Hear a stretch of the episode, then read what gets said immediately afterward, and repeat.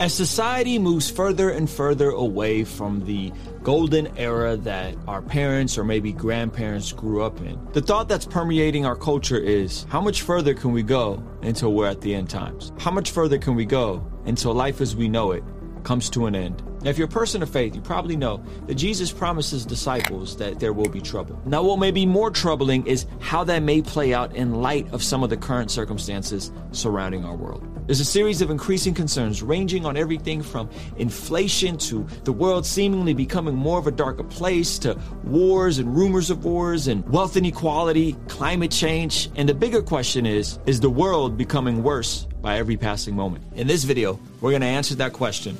And the answer may surprise you. Bruce Lawn. Obviously, we're facing unprecedented times. The last two years have been difficult for many of us. And as we're looking ahead, the grim reality of potential inflation, of bubbles bursting, whether it's the stock market or the housing market. It seems like whenever we're engaging with any type of conversation, there the threat of collapse of end is very real and i i, I want to acknowledge that there are challenges that even in things like me and my wife are going through with attempting to hopefully one day save enough money to become homeowners or earn enough so you can get ahead and provide a better future for your children than you had all these different things are, are, realities that I think we could acknowledge. When I came to faith, it was right after 9 11, and it really felt like the world was coming to an end. I mean, we've never seen planes crash into towers and that sort of carnage, and then the wars that followed afterwards, and the looming tension of a rapture and the end of days. These were a lot of realities. And as I think about the different pockets of society now, I think as followers of Jesus, we still have that reality that Jesus is going to come back, that there will be trouble in this world, that all of those things are a reality. But you look at other pockets in communities, if you look at folks from the climate change society, for example, they're pressuring to create policy based on a date of 2030. There might be irreversible damage to our climate if we don't make adjustable actions. If we turn on the news, it seems like there's mass casualty event every day now. There's a lot of really looming tension and i think with the idea of inflation the idea of did your parents have it easier did your parents have a easier way of getting ahead is a real tension. Are we getting worse? Is society on the verge of collapse in the sense that we're getting worse? And in the worst case scenario, I have a passage of scripture that I think will glue all this together if you watch till the end. So, first thing, I want to just show you guys a, a quick chart, and this is from a professor of economics and he put this class, he put this chart up. So we're going to just talk about the middle class first, who are looking to change our current situation, that want to have a better life for our kids. So this is the middle class household income, and then we're going to get into has society gotten worse, and are we on the verge of collapse, all that kind of stuff. I want to play this for you guys, and this is from Professor Anthony Davies, Five Myths. Okay, so check this clip out, and I think you'll find some value from it. Listen to what this professor has to say. This is the distribution of households in the United States in 1970. All the numbers here are adjusted for inflation. So, 1970, the mean of our population is right here in the middle class. The height of the bar is not income, it's the fraction of households that exist in the income level. So here we have what today we would call less than $15,000. And in 1970, about 15% of US households had incomes that, what, that would be the equivalent of what today we would call less than $15,000. And in 1970, about uh, 10% had $15 to $25,000 of income. The uh, largest percentage of households were in the $50 to $75,000 range. And then what you see is way over here, very few households, about 1% in 1970, earned what today we would call more than $200,000. That's the United States in 1970. Here's 1980. And you see slightly fewer households in this poorest category. A little bit more here, a little bit more here, a lot less here, a lot less here, and we have more in the rich categories. This is 1980. Interesting. Here's 1990, 2000, 2010, and the last year the data is currently available, 2013. And notice a pattern here. As we look at the fraction of households in each income category, amongst these poorest categories, we see far fewer households in this lowest category, about the same in this category, and a little bit less here. So, in total, amongst the low income categories, we have fewer American households here today than we did in 1970. In the middle income households, we have less. Fewer households in this category, fewer households in this category, about the same here. Amongst middle income Americans, there are fewer households than there were in 1970. The middle class is indeed disappearing. In, in fact, so are the poor classes. Hmm. And where are all these Americans going? They're going here. So the question becomes why, when we turn on the news, is the looming threat of financial collapse always at every becking turn? When the reality is that if we're talking about wealth inequality, if we're and remember this is adjusted for inflation, if we're talking about wealth inequality, if we're talking about I don't know overall financial progression, it seems that there's a huge shift of people removing away from being poor, and these categories are shrinking, and these categories are slightly increasing. So the, the, the thing that I'm always hearing is you're not going to be able to get ahead. The middle class is shrinking. You're not going to be able to have the life that your parents had. Your parents were better off. Your grandparents were better off. However, when we're looking at that chart, that doesn't really tell the truth. It looks like people are moving further along. We're going to answer the question of why this is the stuff that's permeating our media. This is the stuff that's permeating our thought process, why this is the stuff that's consistently in our theological circles, why our polarization and, and, and, political persuasion is driven by this idea of this doomsday scenario. Let's let's keep watching. From 1970 to the present, of course, there are exceptions, but here we see a trend. The trend is over time and adjusting for inflation. Americans are leaving the poor categories, they're leaving the middle income categories, and they're showing up over here in the rich categories. So, myth number four the middle class is disappearing. The fact is, it is. It's joining the upper class, and the poor classes are disappearing as well. Myth number five people are becoming worse off.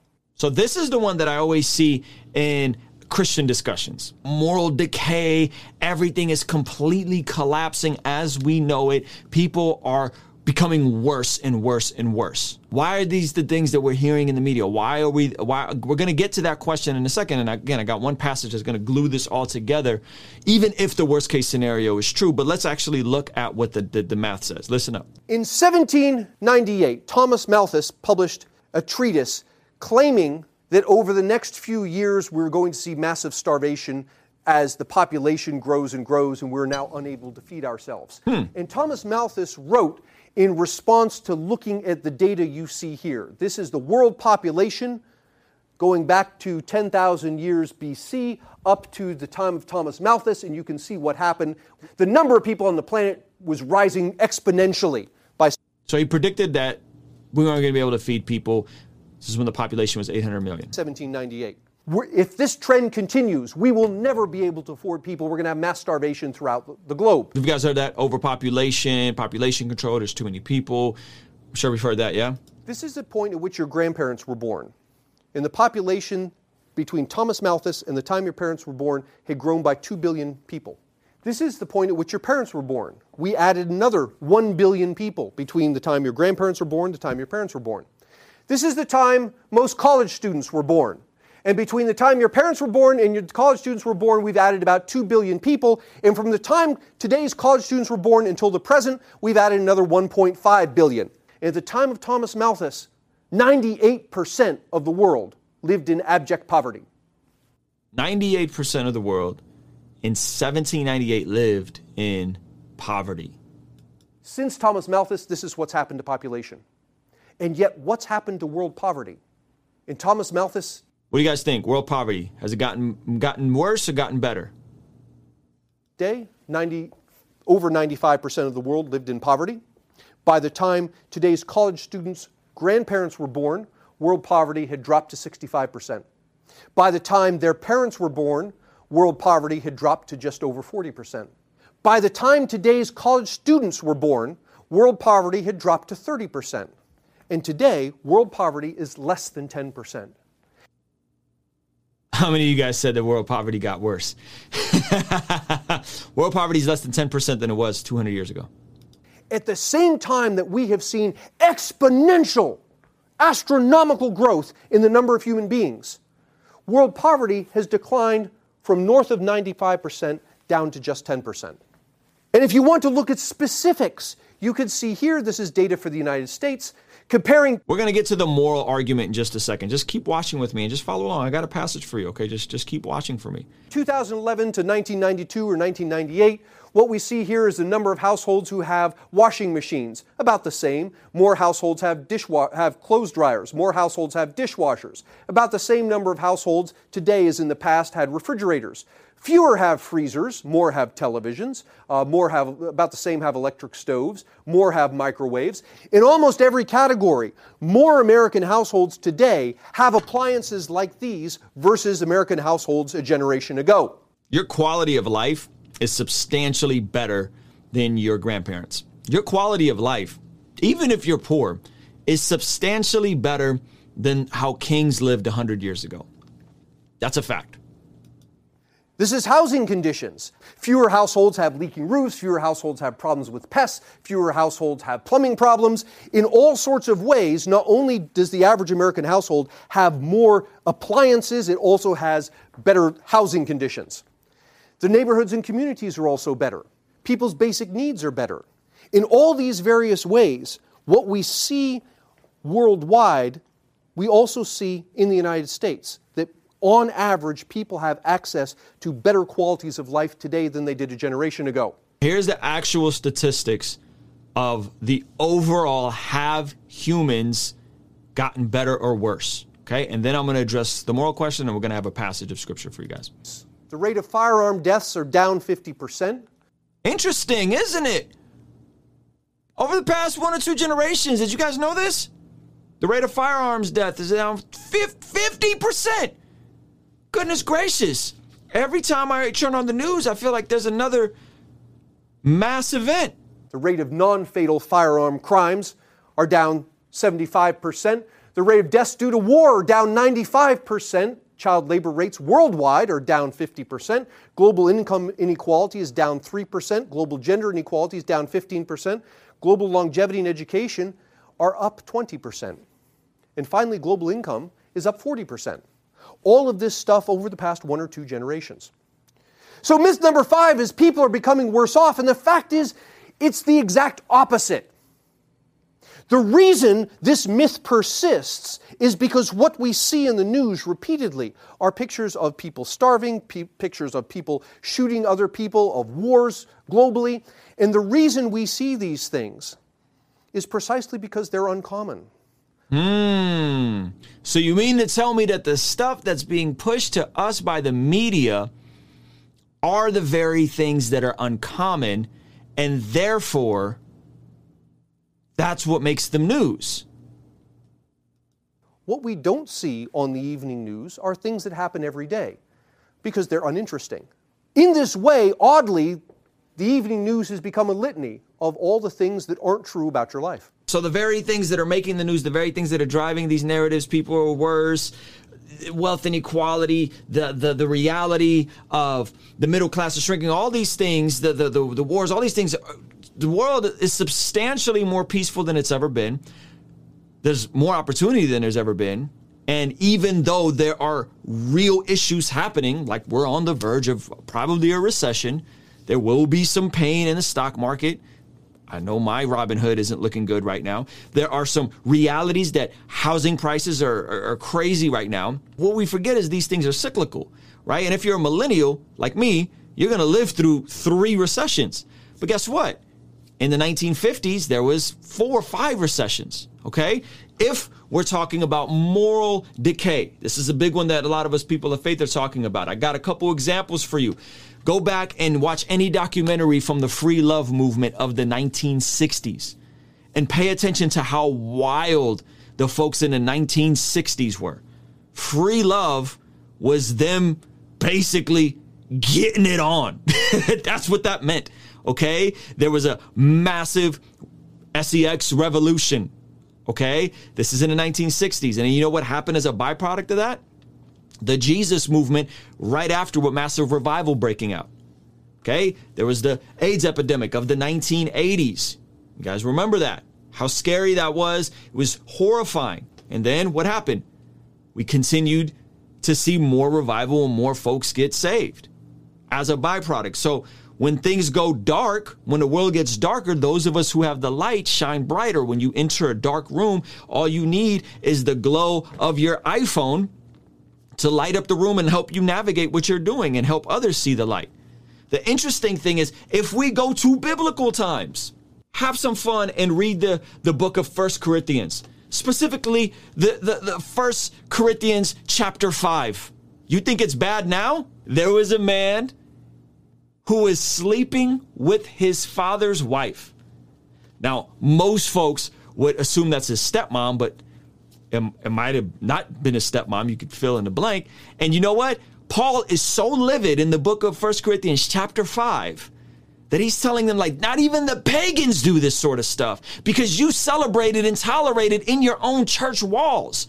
These are people that knew the apostle paul this is first corinthians is one of the earliest written books of the new testament and you're seeing moral decay that we don't see in church today so is it that the world has gotten worse or is it that we've always been fairly wicked creatures and now we just have these little devices to connect everything and let us see everything that 20 years ago we wouldn't be seeing all the moral decay, all the issues, all the drama. Interesting, isn't it? But but I, I got a I got a passage for you guys. Let's just assume, let's just assume that the worst case scenario is true. Let's just assume that the world is going to hell in a handbasket, that the persecution is going to break out, that things are going to be really, really, really, really bad. If you're a Christian, it is just going to be awful for you. I got a chapter for you, often misquoted chapter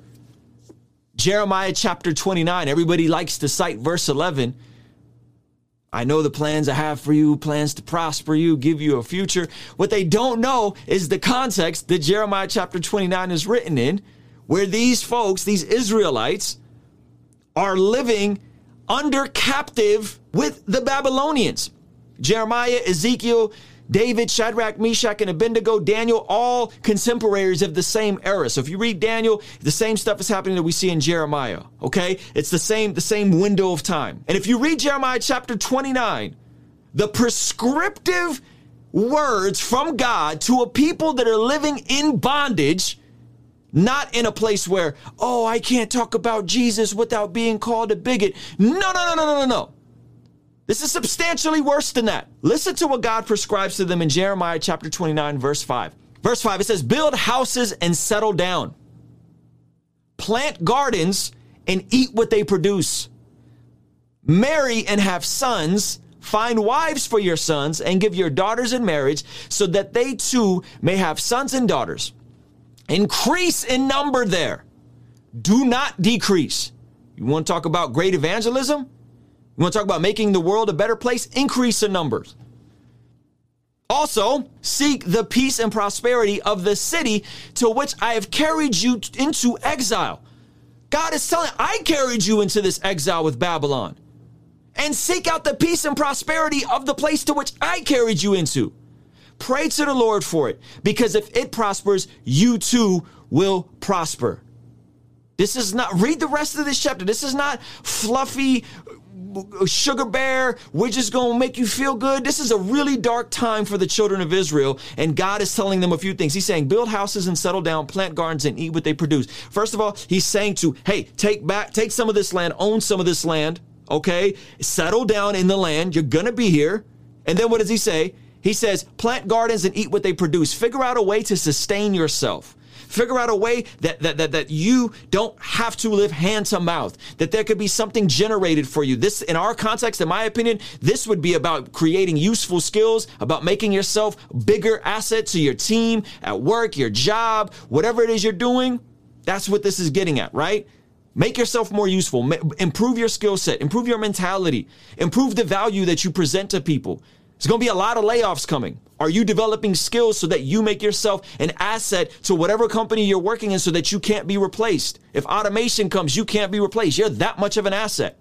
Verse 6 Marry and have sons and daughters, find wives for your sons and daughters, and give your daughters in marriage. So, first of all, he's saying, get married. Amen. Hallelujah.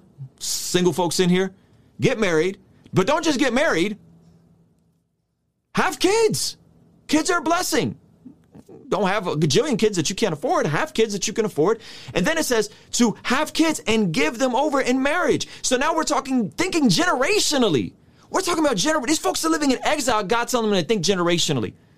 Don't don't don't don't just think for the now. Don't just think for the moment. Think for the next generation. Think think in decades. It's that old age saying, we overestimate how much we can get accomplished in a year and underestimate how much we can get accomplished in a decade. So many of us are running around thinking about week to week, day to day, month to month. Start thinking about your life in decades. And then what does it say? So that they too may have sons and daughters. Now, so now we're talking third generation remove. Increase in number there and do not decrease. And then this is the part that we don't like to talk about.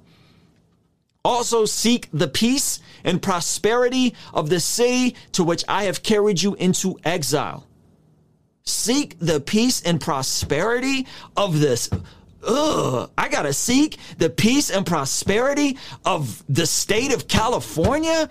God, do you know how nuts Gavin Newsom is? Do you know the policies they're passing here? Do you know how whacked the Seek the peace and prosperity of the city to which I have carried you into exile. Pray to the Lord for it because if it prospers, you too will prosper. And prosper here isn't just talking about financial stuff so you can have a Lambo and flex on people. This is talking about peace. This is talking about stability. This is talking about living your life in a way that honors God with your time, talent, and treasure even if the world is is is going to hell in a handbasket, even if things are are are going to get worse, I don't know if they are. If we're looking at the statistics on a macro level, things have substantially gotten better.